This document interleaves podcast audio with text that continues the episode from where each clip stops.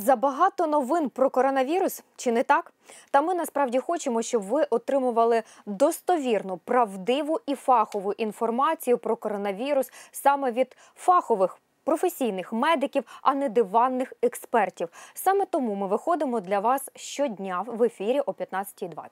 Вітаю, я Ірина Коваль, і це спецвипуск програми про здоров'я. Отже, насправді, попри інформаційну перенасиченість, е, не можна на багато інформації назбирати про COVID-19, тому що інформація оновлюється щодня. З'являються нові факти, і вчені роблять нові відкриття, адже вірус дуже швидко мутує. І сьогодні ми вирішили зібрати дані про той коронавірус, який саме дійшов до України. І за участі вчених, а ще е, представників Міністерства охорони здоров'я, ми сьогодні розкриємо вам його сутність, шляхи і терміни передачі. Тож в прямому ефірі для вас працюємо. І сьогодні до нашої студії завітав Ігор Кузін, епідеміолог, спеціаліст у сфері громадського здоров'я, виконуючий обов'язки генерального директора Центру громадського здоров'я України. Пане Ігоре, вітаю вас. Доброго дня, пане Ігоре. І от пропоную розпочати нашу програму із саме із сюжету, тому що наша журналістка Олена Кроліцька вона завітала до центру громадського здоров'я, щоб подивитися, як працює цей центр, в чому саме полягає його суть роботи. І пропонуємо зараз вам цей сюжет. Центр громадського здоров'я МОЗ України. Саме тут відповідають за боротьбу з епідеміями та здійснюють стратегічне управління у сфері громадського здоров'я, ведуть епідеміологічний нагляд та профілактику захворюваності. Епідеміолог Оксана Кошалко розказує, вони тримають руку на пульсі захворюваності коронавірусом у світі. Тож саме від них надходить найактуальніша офіційна інформація. Спільно із міністерством охорони здоров'я ми розробляємо нормативні документи, зокрема накази, якими передбачаються ті чи інші порядок інформування заходів, які відбуваються на територіях України, і ми їх постійно оновлюємо. Інформацію розповсюджують за відпрацьованим алгоритмом у двох напрямках для медиків і для населення. Намагаємося одночасно інформувати всіх. Ми даємо рекомендації закладам охорони здоров'я і просимо їх поширювати цю ж інформацію серед осіб, які відвідують е, серед пацієнтів. е, Інформаційно роз'яснювальна робота. Навчити лікарів своєчасно виявляти коронавірусних хворих половина успіху. Друга половина правильно лікувати таких пацієнтів. Щоб налагодити цей механізм, фахівці центру створюють спеціальні онлайн-курси для лікарів. коли е, з'явилася така тема, як новий коронавірус, ми е, одразу ж зв'язалися із е, Українським бюро Всесвітньої організації охорони здоров'я. У них теж є свої навчальні матеріали, які вони розробляють для всього світу, і е, вони їх дуже оперативно переклали українською. І у співробітництві з ними ми запустили два е, нових дистанційних курси. Перший курс для лікарів екстреної допомоги та відділень інтенсивної терапії. Другий курс орієнтований на лікарів первинної ланки. Як е, вести свою практику в умовах, в умовах, коли ну, склалася така ситуація. Правильно організувати там розслідування спалаху, правильно прокомунікувати е, якісь ключові речі. У центрі вже існує більше 20 навчальних програм, і цей перелік постійно поповнюють новими відео. Їх створюють вже українські професори. Окрім онлайн навчань, також проводяться очні лекції в медичних установах. Усе, аби якомога краще мобілізувати лікарів на війну з небезпечним ворогом. І на жаль, нашій знімальній групі не показали лабораторію ось е, центру громадського здоров'я. Тому, пане Ігоре, хочу до вас звернутися і запитати саме вас, от як е, наразі проводиться робота саме в лабораторних умовах, чи досліджується COVID-19? Що можете сказати про можливо про якісь нові відкриття? Да, ну справа в тому, що будь-яка лабораторія вона має певні вимоги до режиму, е, які мають дотримуватися. І щонайменше ці вимоги дотримуються для того, щоб фахівці, які там працюють, вони не мали ризику інфікування. Тому до лабораторії, до будь-якої треба отримати спеціальний дозвіл, а до деяких лабораторій навіть проходити спеціальну вакцинацію. Лабораторія, яка працює на базі державної установи центру громадського здоров'я, вона має е, відповідну акредитацію та сертифікацію. Вона відповідає європейському рівню, так званому BSL-2, тобто це рівень біозахисту другого рівня, і це дозволяє працювати майже з будь-яким вірусом вірусом на території країни, який було зафіксовано, е, ми не можемо працювати лише з лихоманкою еболою або з особливо е, сильними патогенами. Е, На жаль, ці реакції або ці дослідження вони відправляються вже на європейський рівень. Е, Наразі та лабораторія, яка працює у нас, вона досліджує е, доволі багато зразків з усієї країни. Щоденно це близько 200 зразків на ПЛР дослідження, які ставляться, і це не лише ковід, це майже 80 інфекційних хвороб, які наразі опрацьовуються. І епідеміологічний нагляд він е, включає ось цю лабораторну складову і лабораторний компонент. Таким чином, лабораторія виконує референс-функцію свою, тобто вона є єдина, яка може допомагати іншим лабораторіям запускати певні технологічні процеси. Е, Коли з'явився ковід, е, наша референс-лабораторія вона стала першою, яка протестувала саму е, сам механізм діагностики. І вона також стала референс для того, щоб інші лабораторії країни вони також мали змогу проводити такі дослідження. Наразі вже обласні лабораторії вони мають змогу тестувати. Вони пройшли відповідне навчання або їм були надані відповідні там інструктивні документи для того, щоб вони мали змогу проводити таке дослідження самостійно. Тобто зараз на сьогоднішній день можна сказати, що не лише в центрі громадського здоров'я можна зробити ось це тестування на ПЛР, як його називають точний тест на COVID-19, не лише в центрі громадського здоров'я, а й в інших областях України. Так, все вірно. Е, е, Зараз 18 областей вже запустили в себе такі процеси. Тобто ці 18 областей вони не повинні надсилати зразки тепер до Києва. Вони можуть зробити це все на локальному рівні. Декілька областей ще в е, стадії запуску, тому що вчора впродовж дня вони отримали усі необхідні реагенти, розхідні матеріали. Зараз в них перші такі випробувальні. е, Тести, коли вони тестують цю, цю тест-систему, опрацьовують цю методологію, і ми маємо надію, що до кінця тижня вже вся країна зможе тестувати на рівні обласного лабораторного центру, і ми будемо продовжувати виконувати свою референс-функцію, оскільки кожна область для підтвердження того, що вона діє вірно, вона направляє додатково перші позитивні і перші негативні результати для повторної перевірки. Це робиться як міжлабораторні порівняння, і ми підтверджуємо, що так дійсно ця лабораторія вона ефективно спрацювала. Ми також розширюємо е, нашу діяльність і на приватні лабораторії, тому що будь-яка приватна лабораторія наразі вона має змогу працювати з ковідом. І е, для таких лабораторій вже було проведено цілу низку нарад, і е, скоріш за все, що приватні лабораторії також будуть залучені до цього процесу, і вони також зможуть покривати певну частину діагностичних або підтверджувальних досліджень.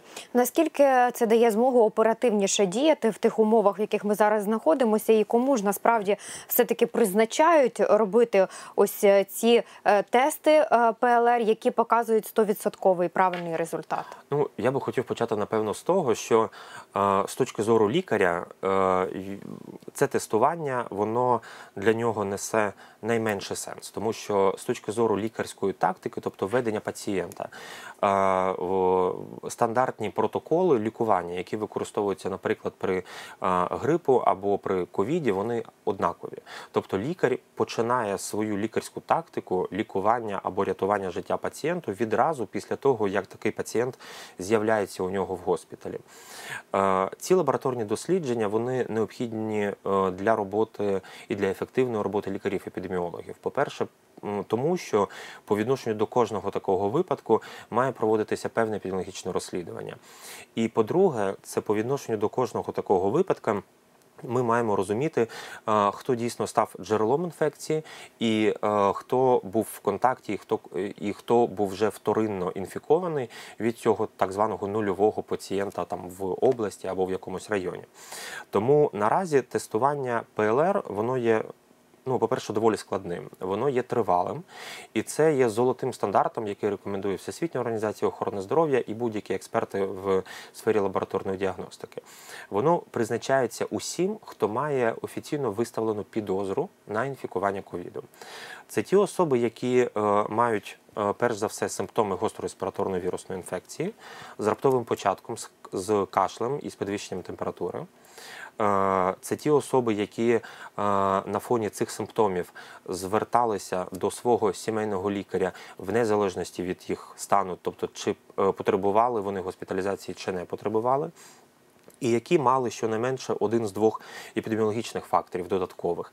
Це або певну, певний факт туризму за межі держави України, перебування в тих державах, де були зафіксовані випадки ковіду, або другий факт епідеміологічний, який пов'язаний з тим, що така особа, яка контактувала вже з підтвердженим випадком. Пане Ігоре, дивіться, а яка взагалі от е, схема е, всього цього? Наприклад, людина приходить, є підозра, є проводять спочатку експрес-тест.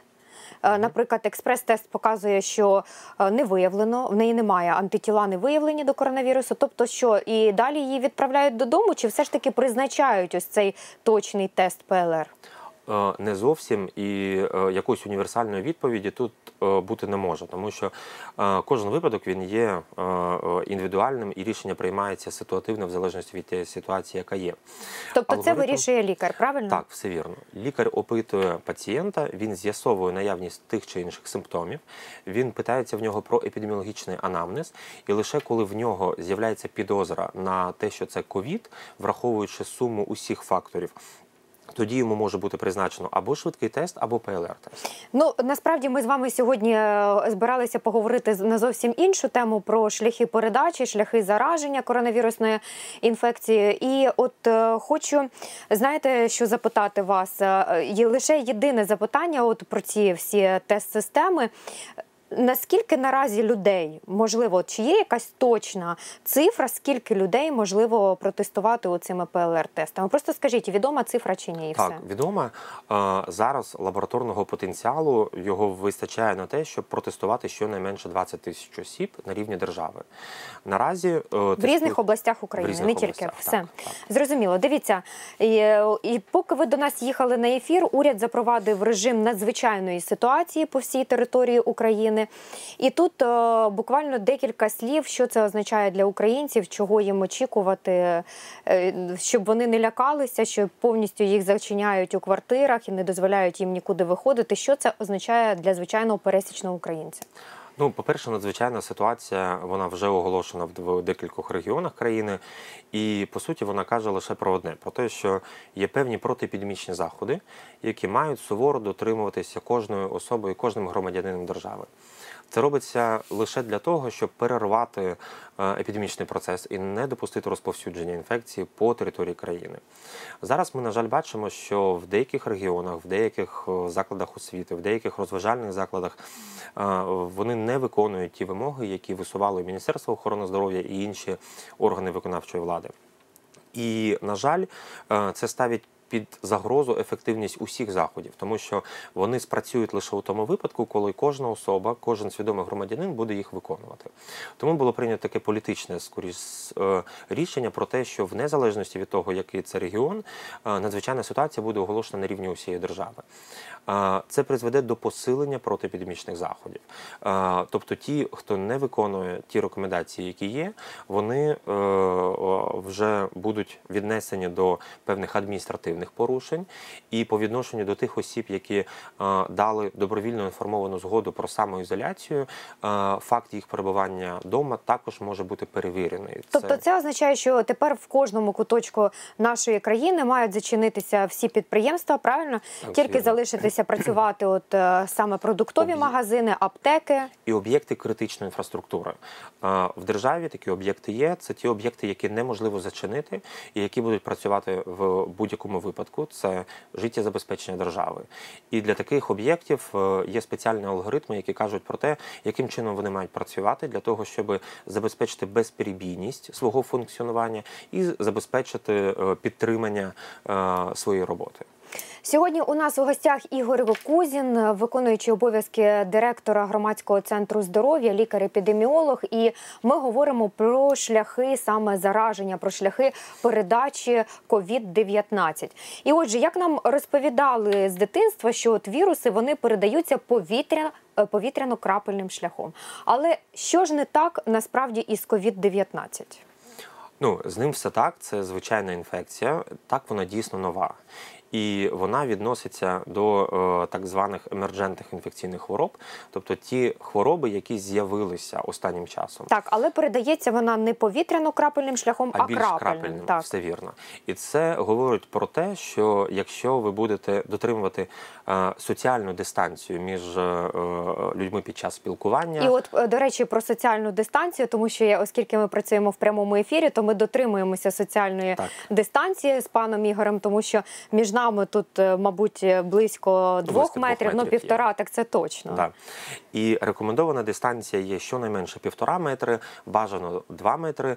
І ця дистанція необхідна для того, щоб крапельки, які е, містяться у е, повітрі, яке видихається, у е, е, чханні або під час, е, наприклад, розмови, е, вони не можуть е, бути перенесені на відстань більше ніж півтора-два метри. Вони осідають на поверхні. І е, це основний шлях передачі, який є. І також ми маємо е, враховувати і пам'ятати те, що звичайно руки людини вони контактують з дуже багатьма поверхнями впродовж дня, і е, саме це обусловлює те, що ми можемо в будь-яку годину часу ці крапельки також вони вони можуть міститися на наших долонях, Долонях. і тому їх треба обробляти, мити і е, дезінфікувати, якщо ми не маємо змоги їх помити. Якщо ми говоримо про звичайну маску, наприклад, людина пошила її вдома самостійно в домашніх умовах, чи найпростіша така хірургічна маска, чи здатна вона захистити людину, от е, захистити від зараження COVID-19? Чи, чи цього недостатньо і потрібно ще використовувати і окуляри, і рукавички? Е, Цей вірус може передаватися через слизові. Тому, якщо е, людина е, знаходиться в вогнищі або працює безпосередньо з хворими людьми, то е, такому медичному працівнику не буде достатньо лише хірургічної маски, і ми для них рекомендуємо респіратори та захисні окуляри. Для звичайних людей, які, е, наприклад, гуляють по місту або відвідують якісь місця, які не зачинені, і там, де немає масового скупчення осіб, ми не рекомендуємо використовувати маски, тому що е, вони не захищають від інфікування. Діаметр е, пор, які є в е, медичній масці, вони є недостатніми і вірус може проникати. Така маска може захистити лише від е, прямого потрапляння оцих часачок вологи або рідини до ну, безпосередньо е, особи або людини, там, яка перебуває в громадських місцях, але повністю захистити вона не може. То радите все ж таки одягати ще е, рукавички і окуляри чи ні? Ні. Для звичайних громадян ми не рекомендуємо цього робити, тому що насправді е, використання масок е, безконтрольне воно призводить до того, що формується е, підвищений попит, і таких масок може не вистачати навіть для звичайного амбулаторного прийому лікаря. По-друге, для Ну і що, власне кажучи, зараз відбувається Так, у всьому так, світі, тому що Всесвітня організація охорони здоров'я заявляє, що ось засобів захисту не вистачає наразі і для Для медичних працівників, так. Але якщо людина хвора і в неї є симптоми гострореспіраторної вірусної інфекції, то для таких осіб ми рекомендуємо, щоб вони перед тим, як вони виходили зі своїх домівок за е, або до певних супермаркетів, або до якихось продуктових магазинів, щоб вони використовували маску та не інфікували тих осіб, з якими вони будуть спілкуватися. І вчені центру контролю та профілактики захворювань CDC та Пристинського університету провели наступне дослідження. Вони порівняли COVID-19 е, SARS-CoV-2 із вірусом ГРВІ SARS-CoV-1, який з'явився на початку е, 2000-х років. У 2002 та 2003 роках на гостру респіраторну вірусну інфекцію перехворіло більше ніж 8 тисяч людей. Дослідження показало, що COVID-19 виживає довше на поверхні ніж ГРВІ SARS-CoV-1. Так, також вчені з'ясували, що COVID-19 живе у повітрі до 3 годин. На алюмінії від 2 до 8 годин, на гумових рукавичках 8 годин, на сталі 48 годин, на склі та на дереві 4 дні, а на пластику та грошах тримається найдовше це до 5 днів. І сьогодні ми вирішили звернутися до науковця за роз'ясненнями. Отже, зараз має бути з нами на зв'язку лікар-науковець Володимир Галицький. Пане Володимире, чи чуєте ви нас? Чую, доброго дня. Вітаю вас, пане Володимире. Дивіться, найперше про що хочу вас запитати, і це питання, мабуть, турбує не лише мене і багатьох людей, тому що навколо нього виникає дуже багато і чуток, і пліток, і недомовок. У 2017 році проводилося дослідження кажанів у Кенії, і, начебто, саме тоді вже було виявлено кілька нових коронавірусів, які були схожі на коронавіруси людини. От чи дійсно коронавірус він любить кажанів, і людина заразилася саме після того, як їла якісь незрозумілі продукти з ринку? Наскільки тут є правда? Взагалі коронавіруси е, це, різнорі... це різнорідна група вірусів, які е, вражають переважно тварин, але людей е, людину вражає е, сім на сьогодні відомо вірусів.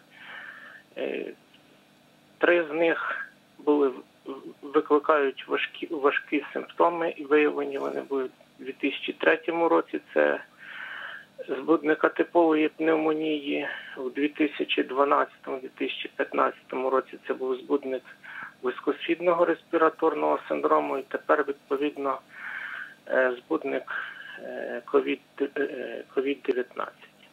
Коронавіруси є е, широко представлені у тваринному світі. Їх природнім резервуаром є кажани, але е, і також інші види е, тварин.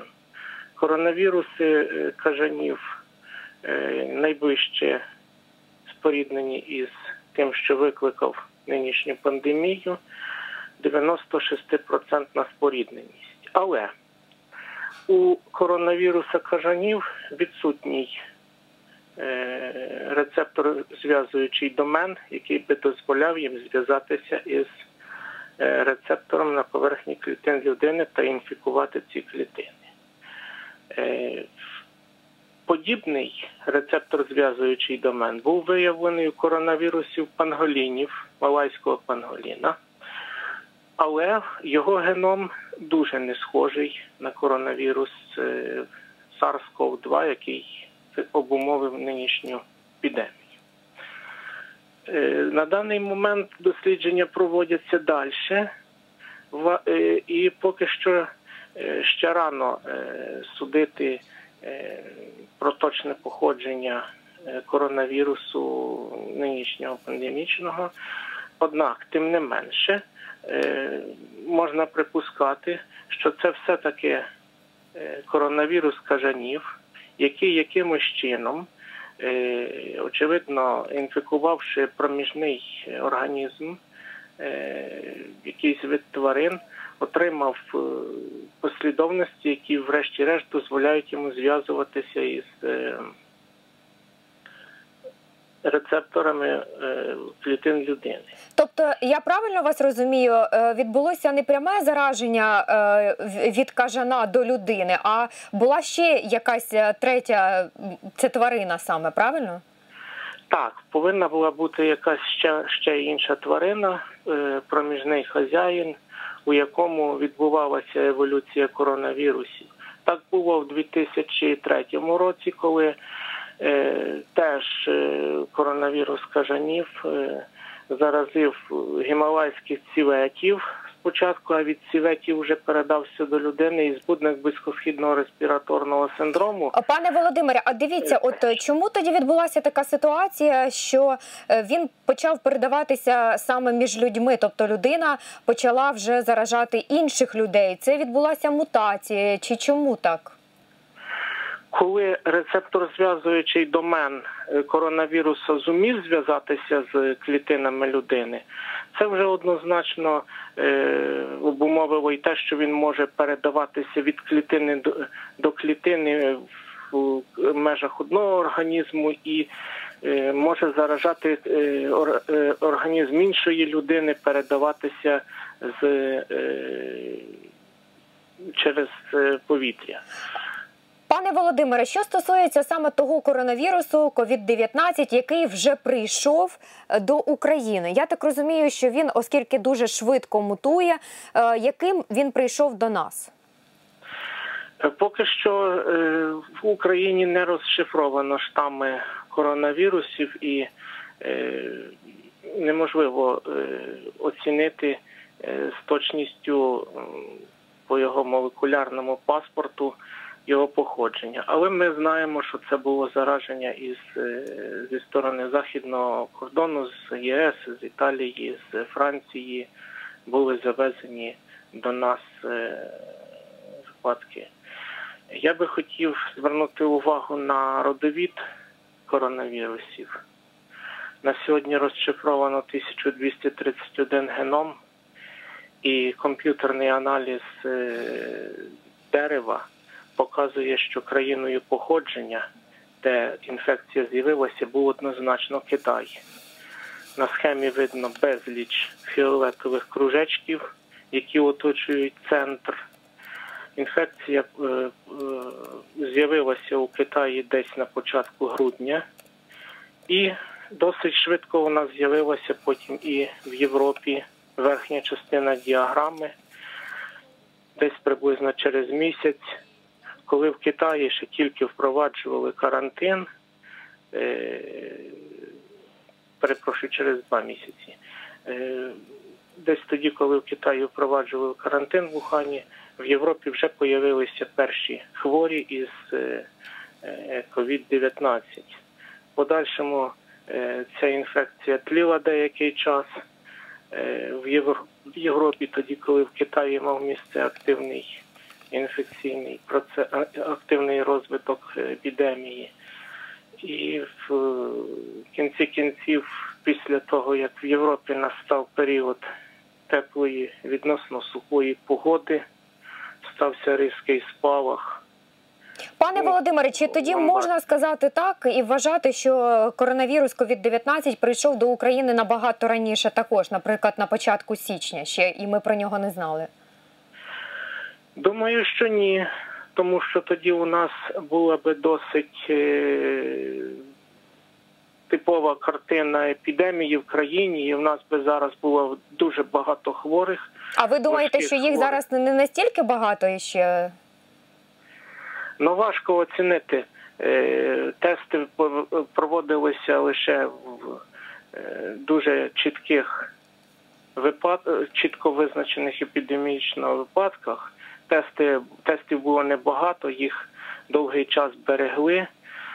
Е, Тому зараз оцінити це важко, але коли буде просеквенований наш, коли будуть просеквеновані наші варіанти, то приблизно можна буде знати, коли вони Пане Володимире, я дякую вам за те, що ви сьогодні вийшли до нас в ефірі. Буду просити вас, щоб ви ще доєднувалися, долучалися до наших ефірів. Можливо, у вас будуть іще якісь нові повідомлення або вчені зроблять нові відкриття про COVID-19, Тож ми вас чекаємо. І вірусу не дає далеко подорожувати його вага. Коронавіруси вони більші і важчі ніж всі інші респіраторні віруси. Тому зараження відбувається за допомогою кашля або слизу, коли людина там чихає або кашляє. І максимум, ось е, все це летить на відстань 1-2 метрів. Е, І COVID-19 е, може чекати людину на будь-яких підступних місцях. Пане Ігоре, от в основному, е, де потрібно очікувати ось цю небезпеку? Ну, перш за все, це будь-які ручки дверей або ті місця, де постійно торкаються люди. Друге це громадський транспорт, і ми знаємо, що люди доволі часто користуються ним, там велике скупчення. Це будь-які місця, де можливо формування черги. Наприклад, це пошта, це е, каси в супермаркетах або інші місця, де е, люди стоять на певній відстані один від одного. Це громадські місця е, або кінотеатри, зали. Тому от основний фокус він зараз робиться якраз на те, щоб не допустити масового скупчення людей і максимально впроваджувати дезінфекційні е, заходи по відношенню до таких е, поверхонь, які є найбільш е, використованими серед населення. А наскільки він взагалі є живучим? От ви кажете, дезінфікувати ці всі місця. Наприклад, чи можна його дуже легко вбити за допомогою мила, там хлоровмісного розчину чи того самого дезінфектору? Тому що ми вже говорили в наших ефірах, що можливо просто цим дезінфектором ви попшикали руки і розтерли цей е, вірус по руках, але не вбили його. Ну, дивіться, е, те, що стосується е, спиртовмісних антисептиків, які використовуються для дезінфекції долони, то е, найчастіше е, повна дезінфекція при правильному використанні вона відбувається майже миттєво.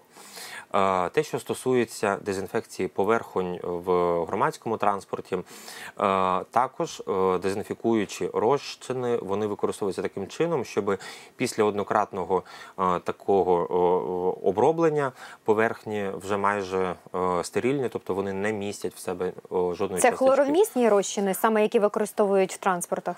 Е, Найчастіше так, е, або деякі установи та заклади вони можуть також використовувати спиртовмісні. Е, Вони і те, і те, воно є доволі ефективним і доволі швидко відбувається е, сам процес е, дезінфекції. По тому часу, який цей вірус може е, витримувати або виживати на е, поверхонь, якраз от ви зачитували цифри, які були по е, сталі, по дереву або по чомусь іншому. Однак інфікування через поверхні воно можливо лише в тому випадку, коли ви торкнулися цієї поверхні, і після того ви перенесли це на свої слизові. Тобто торкнутись не лише достатньо, треба ще, щоб рука вона торкнулася певних слизових оболонок, або її треба облізати, там ще що з нею зробити для того, щоб вірус вже перейшов до організму людини. Тобто, навіть якщо ви не будете дезінфікувати поверхні, миття рук або дезінфекції рук буде достатньо для того, щоб не інфікуватися і не інфікувати себе самостійно. І не всі компанії припинили свою роботу. Звичайно, є ті люди, які досі ходять е, на роботу, ходять в офіси, і вони там е, контактують з іншими працівниками. Е, Можливо, там керівництво розсадило людей, звичайно, за ось цими новими правилами на відстань 2 метри і більше. Але все ж таки для тих компаній, для тих людей, які от зараз нас дивляться, хто все ж таки виходить на роботу, які основні правила, як можна себе от захистити від цього вірусу саме в компанії? Ну, я би все ж таки радив усім роботодавцям, які приймають такі рішення, все ж таки, щоб вони переглянули свою політику, тому що дійсно, коли ми кажемо про неможливість інфікуватися в офісі, це одне питання. Однак людина вона добирається до роботи, вона їде з роботи додому, вона по дорозі ще використовує якісь магазини. Тобто кожна особа, яка зараз з'являється на вулиці, котра не е, дотримується вимог е, протиепідемічних, вона потенційно може бути інфікована е, або може інфікуватися, якщо вона буде контактувати з джерелом вірусу. Тому перегляд цих політик він має бути обов'язковим зараз для усіх роботодавців. Для тих, хто не має, для тих, хто не має можливості зачинити свої офіси і є певні вимоги по життєзабезпеченню офісу, то ми рекомендуємо запровадити в офісі декілька таких простих речей. Перш за все, це треба встановлювати дезінфікуючі розчини для обробці рук при вході або при виході з офісу, або при вході та виходу до туалетів, місць користування загального. По-друге, це Бажано передбачити, щоб е, такі санітайзери, тобто е, невеличкі флакончики з дезінфікуючим розчином, були роздані усім працівникам, які будуть працювати в цьому офісі, і регулярне обробляння е, дверних е, ручок під час е, функціонування офісу.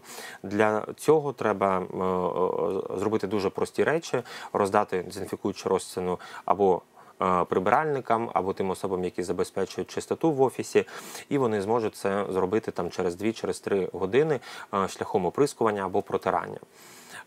Дійсно важливим є дотримання соціальної дистанції, тому якщо частина осіб може бути переведена в дистанційний формат роботи, це також може бути ефективним.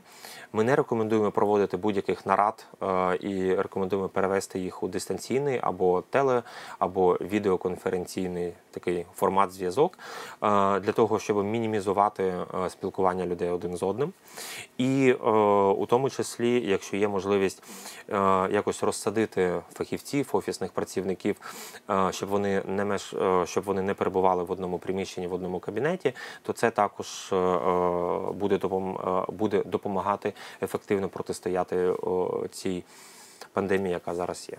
І дивіться, вчені е, говорять про те, що найбільше от поширення коронавірусу, зараження ймовірніше в родині. Тобто, це тоді, коли одна людина виходить із будинку, всі інші залишаються вдома. Вона там їздить або на роботу. Це стосується і тих же працівників аптек, і тих же працівників супермаркетів, тих, хто не зміг зачинитися, і особливо лікарів.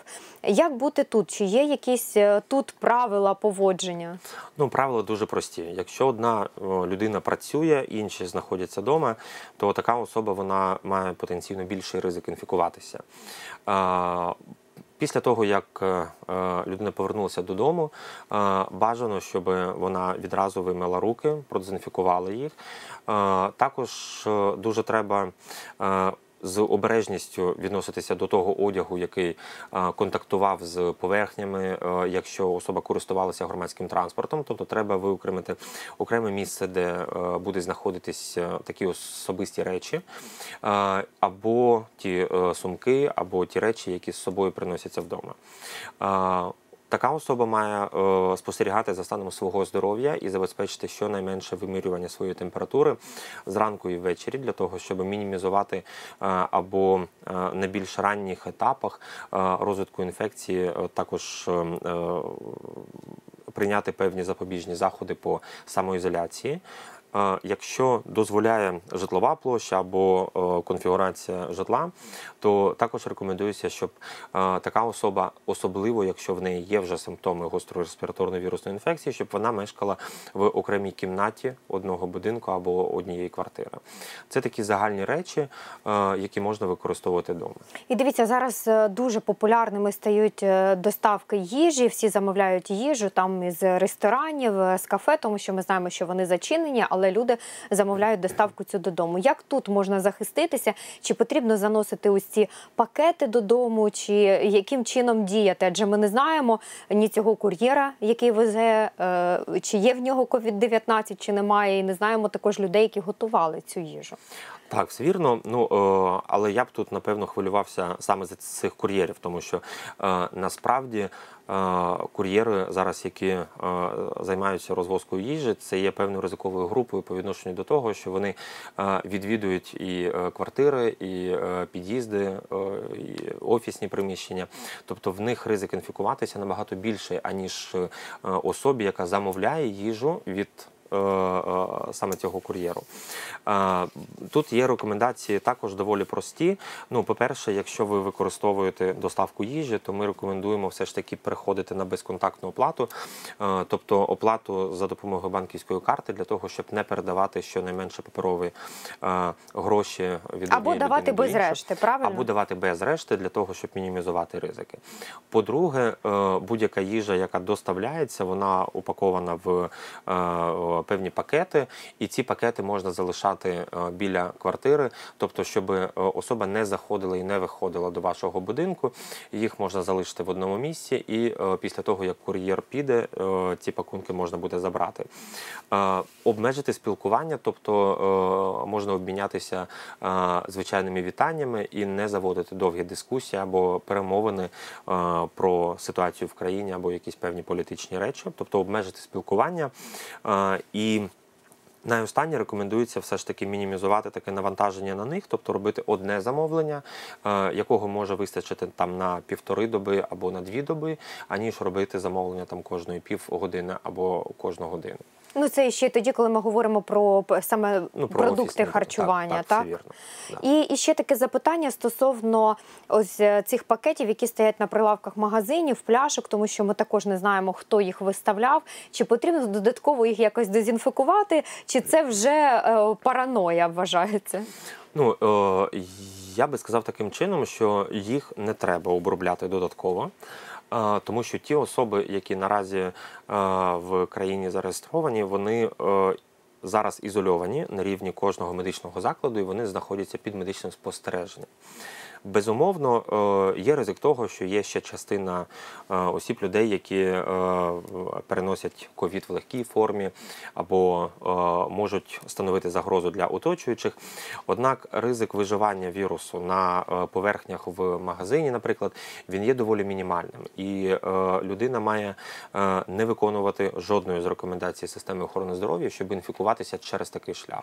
Тому поки ми не рекомендуємо цього робити. Пане Ігоре, я дякую вам, що ви сьогодні завітали до нашого ефіру, що ви все таки е, почули нас і долучилися. І сподіваємося, що ми ще побачимо і вас, і ваших представників в нас в студії. Дуже дякую. Або ж скайпом, все таки. Да. І дякуємо всім тим, хто був поруч з нами сьогодні. Хочу нагадати ще раз, що спецвипуски програми про здоров'я тепер щодня о 15.20, а в суботу залишається звичний е, час для вас 12.10. Виходимо в прямому ефірі для того, щоб вас інформувати. А я сподіваюся, що ви зрозуміли, найголовніше це мити руки правильно, дезінфікувати поверхні. От сидите ви вдома, протріть підлогу зараз, протріть е, столи, дверні ручки. А ще пам'ятайте, що коли приходите додому з магазину, то варто спочатку продезінфікувати руки, поставте дезінфектор перед входом, потім вже зніміть верхній одяг і бігом біжіть мити руки не менше 20 секунд. З вами була я, Ірина Коваль, і спецвипуск програми про здоров'я. Бережіть себе.